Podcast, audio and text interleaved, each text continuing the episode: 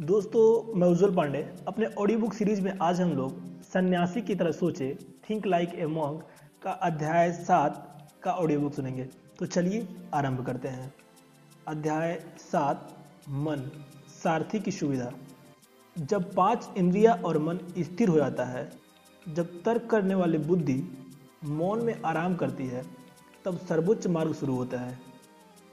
बारिश हो रही है हालाँकि सितंबर आ गया है और मानसून का मौसम खत्म हो गया है, लेकिन तेज बारिश हो रही है।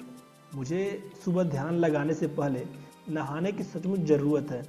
लगभग सौ सन्यासियों के साथ मैं पिछली रात मुंबई से दो दिन की ट्रेन यात्रा करके दक्षिण भारत पहुँचा हूँ।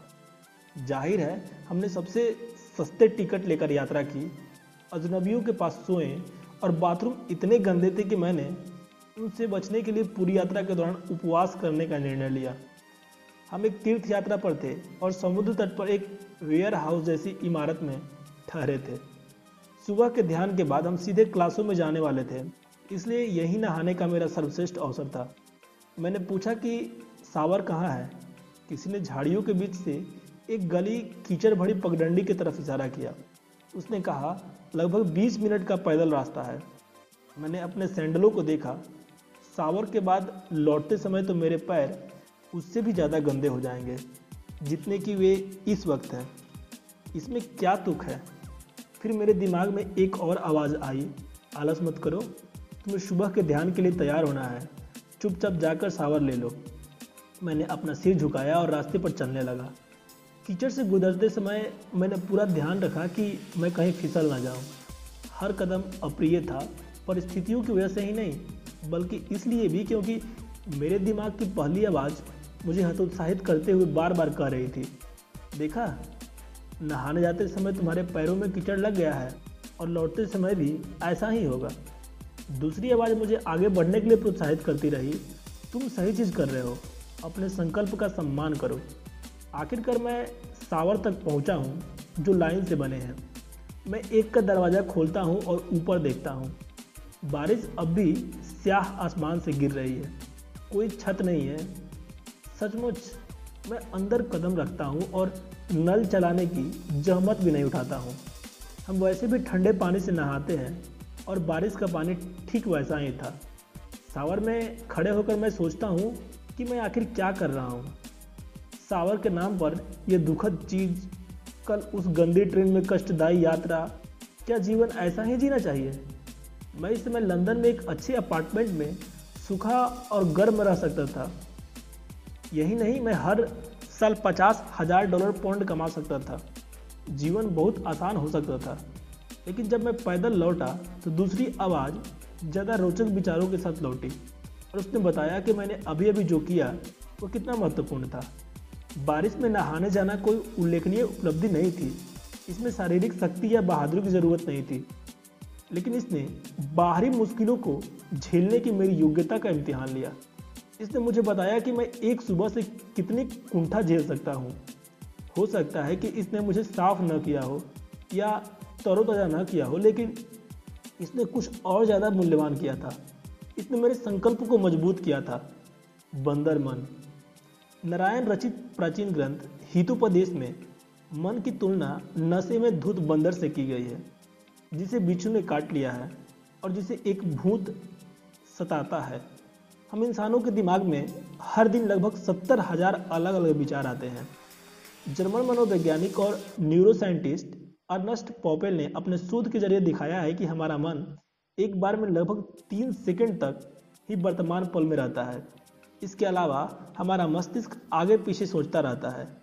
वर्तमान समय के बारे में ऐसे विचार भरता है जिन्हें हमने या तो अतीत में अनुभव किया है या जिनके होने की हम उम्मीद कर रहे हैं। जैसा हाउ इमोशंस और मेड की लेखिका लीजा फेल्डमैन बैरेट अपने एक पॉडकास्ट में बताती है, ज़्यादातर समय आपका मस्तिष्क उस पर प्रतिक्रिया नहीं करता है, जो हो रहा है। यह तो भविष्यवाणी करने में जुड़ा रहता है कि क्या होगा। बुद्ध ग्रंथ संयुक्त निकाय के अनुसार हर विचार एक शाखा है और हमारा मन बंदर जैसा है, जो एक डाली से दूसरी डाली पर झूल रहा है, प्रायः निरुद्देशीय तरीके से। यह मज़ेदार लगता है, लेकिन जैसा हम सभी जानते हैं, यह ऐसा है नहीं। आमतौर पर ये विचार डर, चिंताएँ, नकारात्मकता और तनाव के होते हैं। ऑफ़िस में इस सप्ताह क्या होगा? मुझे डिनर में क्या खाना चाहिए? क्या मैंने इस साल छुट्टियाँ के लिए पर्याप्त पैसे बचा लिए हैं? मेरी प्रेमिका के डेट पर आने में पाँच मिनट देरी क्यों हो गई? मैं यहाँ क्यों हूँ? ये सभी वास्तविक प्रश्न हैं। जो जवाब के हकदार हैं। लेकिन अगर हम एक शाखा से दूसरी शाखा तक, एक विचार से दूसरे विचार तक झूलते रहेंगे तो उनमें से कोई भी नहीं सुलझेगा। एक अप्रशिक्षित मन का जंगल है। धम्मपद छंदों का संग्रह है, जिसमें संभवतः बुद्ध के शिष्यों ने संकलित किया है। इसमें बुद्ध कहते हैं, जिस तरह सिंचाई करने वाले पानी को अपनी मनचाही जगह पर ले आता है, जिस तरह धनुर्धारी अपने तीरों को सीधा बनाते हैं, जिस तरह बढ़ाई लकड़ी तराशते हैं, उसी तरह बुद्धिमान व्यक्ति अपने मन के आकार देते हैं। सच्चा विकास करने के लिए मन को समझने की ज़रूरत होती है। यह हमारे सारे अनुभवों को फ़िल्टर, निर्णायक और निर्देशक है। लेकिन जैसा सावर वाले मेरे आंतरिक संघर्ष से प्रमाणित होता है, हमारे पास हमेशा एक ही मन नहीं होता है। हम मन के साथ अपने संबंध का जितना ज़्यादा मूल्यांकन कर सकते हैं, इसे समझ सकते हैं, प्रशिक्षित कर सकते हैं और शक्तिशाली बना सकते हैं। हम उतनी ही ज़्यादा सफलता से अपने जीवन बिताते हैं और चुनौतियों से उबरते हैं। हमारे मन में यह युद्ध छोटे छोटे दैनिक चयनों पर लड़ा जाता है। क्या मुझे अभी उठना है? और सबसे बड़ी, सब, और सबसे बड़े पर भी क्या मुझे संबंध खत्म कर देना चाहिए? हम सभी हर दिन ये युद्ध लड़ते हैं। एक वरिष्ठ सन्यासी ने मुझे एक पुरानी चिरोकी कहानी बताई कि हम सभी किस तरह दुविधाओं से कष्ट उठाते हैं? एक बुज़ुर्ग ने अपने पोते से कहा, जीवन में हर चयन हमारे भीतर रहने वाले दो भेड़ियों के बीच का युद्ध है। एक भेड़िया क्रोध ईर्ष्या लोभ, डर, झूठ, असुरक्षा और अहम का प्रतिनिधित्व करता है। दूसरा, शांति, प्रेम, करुणा, दया, विनम्रता और सकारात्मकता का प्रतिनिधित्व करता है। वे जीतने के लिए लड़ते हैं पोता पूछता है, कौन सा भेड़िया जीतता है? बुज़ुर्ग जवाब देते हैं, जिसे तुम पोषण देते हो। मैंने अपने गुरु से पूछा, लेकिन हम उन्हें पोषण कैसे देते हैं? सन्यासी ने कहा, जो हम पढ़ते और सुनते हैं, उससे, जिसके साथ हम समय बिताते हैं, उससे, हम अपने समय के साथ जो करते हैं, उससे, हम अपनी ऊर्जा और ध्यान जहाँ केंद्रित करते हैं, उससे। भगवत गीता कहती है, जिसने अपने मन को जीत लिया है उसके लिए मन सर्वश्रेष्ठ मित्र है, लेकिन जो ऐसा करने में असफल रहा है, उसका मन ही उसका सबसे बड़ा शत्रु होगा। शत्रु शब्द आपको कुछ ज़्यादा ही प्रबल लग सकता है, लेकिन परिभाषा सही है। ऑक्सफोर्ड डिक्शनरी के अनुसार शत्रु का मतलब है वह व्यक्ति जो सक्रियता से किसी व्यक्ति या वस्तु के विरोध में या शांतिपूर्ण हो, और कोई चीज़ जो किसी चीज़ के नुकसान पहुंचाती हो या कमज़ोर करती हो। कई बार हमारा खुद का मन हमारे खिलाफ काम करता है या हमें कोई चीज़ करने के लिए राज़ी करता है, फिर हमें इसके बारे में अपराधी या बुरा महसूस कराता है। अक्सर इसलिए क्योंकि यह हमारे मूल्यों या नैतिकता के खिलाफ जाता है। प्रिंसटन यूनिवर्सिटी और यूनिवर्सिटी ऑफ़ वाटर लूज के शोधकर्ताओं ने दिखाया है कि बुरे निर्णय का वज़न केवल आलंकरिक ही नहीं होता। उन्होंने अध्ययन के प्रतिभागियों से वह समय याद करने को कहा जब उन्होंने कोई अनैतिक काम किया था। फिर उनसे उनके शरीर के वज़न की अनुभूति की रेटिंग देने को कहा। जिन लोगों से अनैतिक काम की याद करने को कहा गया था, उन्होंने शारीरिक दृष्टि से ज़्यादा भारीपन महसूस किया। दूसरी तरफ़, जिन लोगों ने किसी तरह स्मृति या करने को कहा गया, उनकी रेटिंग सामान्य थी। बाकी समय हम किसी चीज़ पर ध्यान केंद्रित करना चाहते हैं। ऑफ़िस के प्रोजेक्ट, कलात्मक प्रयास, घर की मरम्मत, नई हॉबी, लेकिन हमारा मन हमें उस तरफ़ जाने ही नहीं देता है। जब हम टाला मटोल करते हैं तो क्या होता है? एक तरफ़ तो हमारा चाहिए स्वरूप होता है, जिसकी वजह से हम महसूस करते हैं कि हमें वह काम करना चाहिए, क्योंकि वह हमारे लिए अच्छा है। दूसरी तरफ़, हमारा चाहता हूँ स्वरूप होता है, जिसकी वजह से हम कोई दूसरी आनंददायक या कम कष्टकारी चीज़ करना चाहते हैं। इनके बीच जो रस्सा कसी होती है, उसका उदाहरण देखें। मैं जानता हूँ कि मुझे उस कारोबारी प्रस्ताव पर काम शुरू कर देना चाहिए। लेकिन मैं यूएस ओपन का क्वार्टर फाइनल देखना चाहता हूँ। सन्यासी बनने से पहले मेरा खुद का मन मुझे अपनी पसंदीदा चीज़ करने से रोक देता था, क्योंकि उसमें ज़्यादा जोखिम होता था। यह मुझे हर दिन चॉकलेट बार खाने और एक लीटर सोडा पीने देता था। हालाँकि मैं स्वस्थ रहना चाहता था, यह अपने खुद के विकास पर ध्यान केंद्रित करने के बजाय मुझे दूसरे लोगों से अपनी तुलना करने के लिए प्रेरित करता था। मैंने खुद को उन लोगों से संवाद करने से रोक दिया, जिन्हें मुझे चोट पहुंचाई थी, क्योंकि मैं कमज़ोर नहीं दिखना चाहता था। मैंने खुद को अपने प्रियजनों पर क्रोधित होने की अनुमति दी, क्योंकि मैं दयालु होने से ज़्यादा सही होने की प्रवाह करता था।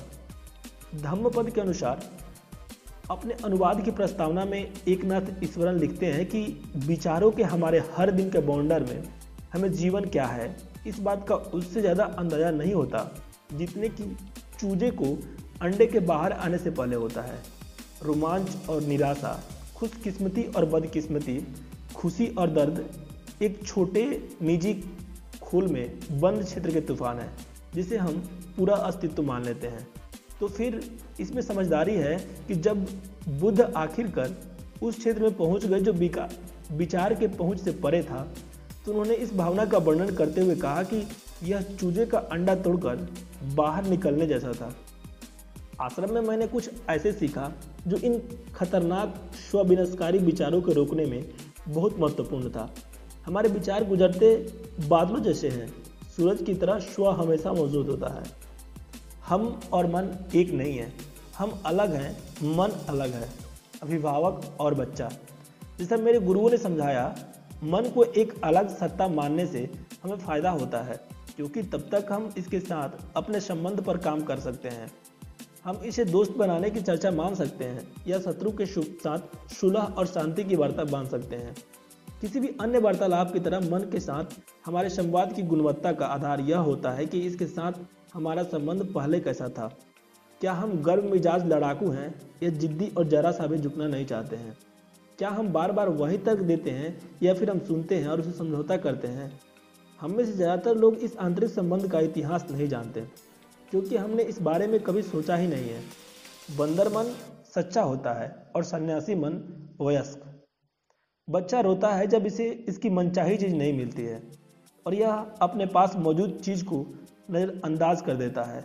बच्चा सच्चे मूल्य का कदर नहीं करता है। ये थोड़ी सी मिठाई के लिए आपको दस हज़ार रुपये के शेयर का सर्टिफिकेट खुशी खुशी दे देगा। जब कोई चीज़ हम चुनते चुनौती देते हैं तो बच्चा जैसा मन तुरंत प्रतिक्रिया करता है। शायद आपको अपमान महसूस होता है और आपका बुरा मुँह बन जाता है, या आप अपनी रक्षा करने लगते हैं। इस तरह का कंडीशन और स्वचालित प्रतिक्रिया तब आदर्श होती है जब कोई चाकू बाहर निकालता है।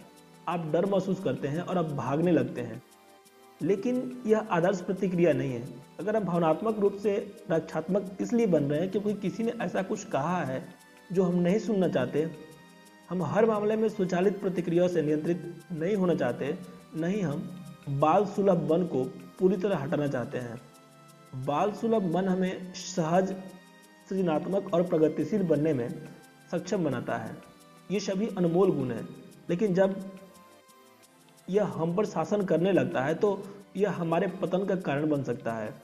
विवेकपूर्ण और व्यवहारिक वयस्क मन आवेगपूर्ण तथा इच्छा से संचालित बाल सुलभ मन को संयम में रखता है और कहता है, यह तुम्हारे लिए अच्छा नहीं है, या थोड़ा इंतज़ार करो। वयस्क मन हमें ठहरने और ज़्यादा बड़ी तस्वीर देखने को याद दिलाता है। वयस्क मन स्वचालित या सहज प्रतिक्रिया को तोलने का समय लेता है और इसके बाद यह निर्णय लेता है कि क्या यह उचित है और अगर यह उचित नहीं है तो दूसरे विकल्प क्या है? बुद्धिमान अभिभावक जानता है कि बच्चे की ज़रूरत और इच्छा क्या है। इसलिए वह निर्णय ले सकता है कि इसके लिए दीर्घकालीन दृष्टि से कौन सा विकल्प बेहतर है।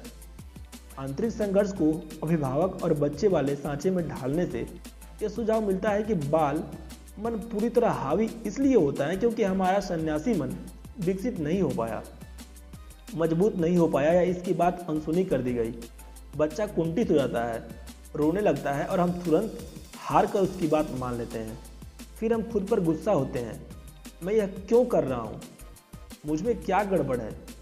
अभिभावक की आवाज़ ज़्यादा बुद्धिमानी बुद्धिमता भरी होती है। यदि अच्छी तरह प्रशिक्षित किया जाए तो इसमें स्वनियंत्रण और तर्क शक्ति होती है। तथा यह वाद विवाद में चैंपियन होता है। लेकिन यह केवल उसी शक्ति का इस्तेमाल कर सकता है जो हम इसे देते हैं। जब हम थके या भूखे होते हैं, या हम नज़रअंदाज किया जाता है, तब यह ज़्यादा कमज़ोरी होता है। जब अभिभावक निगरानी नहीं कर रहा तो बच्चा कुकी जार तक पहुँचने के लिए गर्म स्टोव के पास काउंटर पर चढ़ जाता है और मुश्किल खड़ी हो जाता है। दूसरी ओर, अगर अभिभावक बहुत ज़्यादा नियंत्रणकारी हो तो बच्चा कटु द्वेषपूर्ण और जोखिम से डरने वाला बन जाता है। अभिभावक बच्चे के सभी संबंधों की तरह सही संतुलन खोजना एक सतत चुनौती है। तो यह हमारे मन को समझने की दिशा में पहला कदम है। हमारे भीतर की अलग अलग आवाज़ों के बारे में जागरूक बनना, आप जो बातें सुन रहे हैं, उसमें भेद करने से आपको बेहतर निर्णय पर पहुँचने में तुरंत मदद मिलेगी। मन का रथ चलाएँ। जब आप अपने सिर के अंदर की कई आवाज़ों में फ़र्क शुरू करें तो वहाँ होने वाले संघर्ष को देखकर आप हैरान हो सकते हैं। यह समझ से परे लगता है हमारे दिमाग को हमारे सर्वश्रेष्ठ हित में काम करना चाहिए। ये हमारी प्रगति की राह में बाधक क्यों बनेगा? जटिलता इस बात से उत्पन्न होती है कि हम अलग अलग स्रोतों की जानकारी को तोल रहे हैं। हमारी पाँच इंद्रिया जो हमें बता रही है कि इस पल क्या रुचिकर लगता है, हमारी स्मृतियाँ जो याद कर रही है कि अतीत में हमने क्या अनुभव किया है, और हमारी बुद्धि जो दीर्घकालीन भविष्य के लिए सर्वश्रेष्ठ चयन का संश्लेषण और मूल्यांकन कर रही है। अभिभावक बच्चे के मॉडल की उपमा की हुई आगे सन्यासी में एक और उपमा है, जो हमारे दिमाग के अंदर के विरोधी आवाजों के बारे में है। उपनिषदों में मन की तुलना रथ से की गई है, जिसे पाँच घोड़े खींच रहे हैं। इस उपमा में रथ शरीर है, घोड़े पाँच इंद्रिया हैं, लगाम मस्तिष्क है और सारथी बुद्धि है। निश्चित रूप से मन का यह वर्णन ज़्यादा जटिल है, लेकिन धैर्य रखें, मैं इसे समझाने की कोशिश कर रहा हूँ। अप्रशिक्षित अवस्था में सारथी बुद्धि काम पर सोया होता है, इसलिए घोड़े इंद्रियों का लगाम मन पर नियंत्रण होता है और वे शरीर को जहाँ चाहे वहाँ ले जाते हैं। घोड़े को जब उनकी इच्छा के हिसाब से चलने दिया जाता है तो वे अपने आसपास की चीज़ों पर प्रतिक्रिया करते हैं। वे सदिष्ट दिखने वाले झाड़ी देखते हैं और इसे खाने के लिए झुक जाते हैं। किसी चीज़ से वे चौंक जाते हैं और बिदक जाते हैं। इसी तरह हमारे इंद्रिया, भोजन, पैसे, सेक्स, शक्ति, प्रभाव आदि द्वारा तुरंत सक्रिय हो जाता है। यदि रथ को घोड़े की मर्ज़ी पर छोड़ दिया जाए तो राह भटक जाता है और अस्थायी खुशी व त्वरित संतुष्टि की दिशा वाला राह पर चलने लगता है। प्रशिक्षित अवस्था में सारथी, बुद्धि जागृत, जागरूक और ध्यानशील होता है। जो घोड़ों को उनके मनचाहे मार्ग पर जाने की अनुमति नहीं देता है। सारथी सजगता से मन की लगाम कसता रहता है ताकि रथ सही मार्ग पर चले, इंद्रियों को नियंत्रित करें। पाँच बेकाबू घोड़े के बारे में सोचें, जो किसी आलसी सारथी के रथ में जूते हैं और अपने सिर आधारिता से हिला रहे हैं। याद रखें कि पाँच इंद्रिय के प्रतिनिधित्व करते हैं, जो हमेशा बाहरी जगत से संपर्क का हमारा पहला बिंदु होता है। इंद्रिया हमारी इच्छाओं और आसक्तियों के लिए जिम्मेदार होती है। वे हमें आवेग जोश और खुशी की दिशा में खींचती है, तथा मन को अस्थिर व चंचल कर देती है। मन को शांत करने के लिए सन्यासी इंद्रियों को शांत करते हैं। जैसा पेमा चेड्रन कहते हैं, आप आकाश हैं, बाकी हर चीज़ बस मौसम है। साओलिन सन्यासी इस बात को बेहतरीन उदाहरण पेश करते हैं कि हम इंद्रियों को काबू में रखने के लिए अपने मन को कैसे प्रशिक्षित कर सकते हैं? मैंने कभी साओलिन सन्यासी बनने का प्रशिक्षित, प्रशिक्षण नहीं लिया है। हालाँकि मैं इसका कोशिश कर सकता हूँ। चीन में साओलिन मंदिर 1500 साल से ज़्यादा पुराना है और साओलिन सन्यासी नियमित रूप से असंभव लगने वाले कामों को प्रदर्शन करते हैं। वे तलवार के नोक पर अपना संतुलन बनाते हैं, अपने सिर से ईंटों को तोड़ देते हैं और बिना किसी परेशानी या घाव के कीड़ों तथा ब्लेड के बिस्तर पर लेट जाते हैं। यह जादू जैसा लगता है, लेकिन सालिन सन्यासी कठोर शारीरिक और मानसिक नियंत्रण द्वारा अपने सीमाओं को सचमुच धकेलते हैं। बच्चे तीन साल की उम्र से ही साओलिन मठ में अध्ययन शुरू कर सकते हैं। वे दिन में लंबे समय तक प्रशिक्षण लेते हैं और ध्यान लगाते हैं। प्राणायाम और प्राचीन उपचार तकनीक की गाँव के ज़रिए सन्यासी शक्ति के अमानवीय कार्य हासिल करने की योग्यता विकसित करते हैं। और अप्रिय स्थिति हमले में लेकर चोट तक का सहन करने की क्षमता भी विकसित करते हैं। आंतरिक शांति विकसित करने की वजह से वे मानसिक शारीरिक और भावनात्मक तनाव को दूर रख सकते हैं। यह केवल साओलिन सन्यासी ही नहीं है जिन्होंने इंद्रियों पर अविश्वसनीय नियंत्रण का प्रदर्शन किया है। शोधकर्ताओं ने सन्यासियों के एक अलग समूह को सा, लिया। साथ में ऐसे लोग भी थे जिन्होंने कभी ध्यान नहीं लगाया। शोध करने वाले ने इनकी कलाइयों पर थर्मल स्टिमुलेटर बाँध दिया। एक उपकरण जो तेज गर्मी के ज़रिए दर्द उत्पन्न करता था। प्लेट धीरे धीरे गर्म होता है और फिर 10 सेकेंड तक अधिकतम गर्मी देने पर ठंडी होने लगती है। प्रयोग के दौरान जैसे ही प्लेट गर्म होने लगी, गैर सन्यासियों के मस्तिष्क में दर्द का मैट्रिक्स पागलों की तरह सक्रिय हो गया। मानो प्लेट अधिकतम गर्मी पर पहुँच गई हो, जबकि यह अभी गर्मी के अधिकतम स्तर पर नहीं पहुँची थी। शोधकर्ता इसे अपेक्षित चिंता कहते हैं और सन्यासियों ने यह जरा भी नहीं दिखता, दिखाई देता। इसके बजाय जब प्लेट गर्म हो गई, तब भी सन्यासियों के मस्तिष्क की गतिविधियों में उछाल तो आया, लेकिन यह उन्हीं क्षेत्रों तक सीमित रहा जो दर्द के शारीरिक अनुभूतियों को दर्ज करते हैं। देखिए, हमें से ज़्यादातर लोगों के लिए दर्द दो तरफा अनुभूति होता है। हम इसका किस, कुछ हिस्सा शारीरिक तौर पर महसूस करते हैं और कुछ हिस्सा भावनात्मक। सन्यासियों के लिए गर्मी, दर्द भरी तो थी लेकिन इस अनुभव से उनके मन में कोई नकारात्मक भावनाएँ नहीं आई। उन्हें कोई भावनात्मक दर्द महसूस नहीं हुआ। उनके मस्तिष्क भी गैर साधकों की तुलना में शारीरिक दर्द से ज़्यादा उभर गए। यह इंद्रियों पर नियंत्रण का एक उल्लेखनीय स्तर है, जितना हम में से ज़्यादातर विकसित करने के लिए समर्पित नहीं होंगे। लेकिन आप अपने इंद्रियों को मस्तिष्क के मार्ग तो मान ही सकते हैं। हमारे जीवन के ज़्यादातर हिस्सा इंद्रियों से नियंत्रित होता है। जो हम देखते हैं, सुनते हैं सूंघते हैं, छूते हैं और स्वाद लेते हैं। यदि आपको अपने प्रिय मिठाई खुशबू आती है तो आपके मन में उसे खाने की इच्छा होने लगती है। अगर आप समुद्र तट पर फ़ोटो देखते हैं तो आप दिन में ही खुली आँखों से वेकेशन के सपने देखने लगते हैं। आप एक निश्चित वाक्य सुनते हैं और आपके दिमाग में वह व्यक्ति कौन जाता है, जो अक्सर उस वाक्य का इस्तेमाल करता था। बंदर मन प्रतिक्रियाशील होता है, लेकिन सन्यासी मन प्रोएक्टिव होता है। आइए मान लेते हैं कि जब भी आप कोई वीडियो देखने के लिए यूट्यूब पर जाते हैं तो आप अंततः खरगोश के बिल में पहुँच जाते हैं। आप जनवरी के एक सुंदर वीडियो के बाद सौर के हमले वाला वीडियो देखने में जुट जाते हैं। और इससे पहले कि आपको पता चल पाए, आप सी एन इवांस का एक मशहूर हस्ती के साथ हॉट सॉस खाते देखने लगते हैं। इंद्रिया हमारे मन को उस जगह से काफ़ी दूर ले जाती है, जहाँ हम उन्हें पहुंचाना चाहते हैं। अपने खुद की इंद्रियों को न ललचाएँ। अपनी असफलता को आमंत्रित न करें। सन्यासी किसी स्ट्रिप क्लब में समय नहीं बिताते हैं। हम मन की प्रगतिक्रियाशील प्रवृत्तियों को न्यूनतम करना चाहते हैं। और ऐसा करने का सबसे आसान तरीका यह है कि बुद्धि प्रोएक्टिव तरीके से इंद्रियों को उस उद्दीपन से दूर रखें, जिसकी वजह से मन ऐसी प्रतिक्रिया कर रहा है या कर सकता है। इसे नियंत्रित करना मुश्किल होता है। यह जानना बुद्धि का काम है कि कब असुरक्षित है। ताकि वह उस समय लगाम कस दे।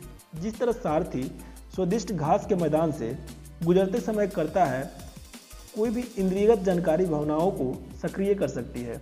कोई प्रलोभन या विचलित करने वाली या दुखद याद जो उन जंगलों, घोड़ों को सारथी के चुने हुए मार्ग से भटकने के लिए ललचा देती है। सोशल मीडिया उस समय को खा सकता है, जो आप किसी दूसरी गतिविधियों में लगाना चाहते थे।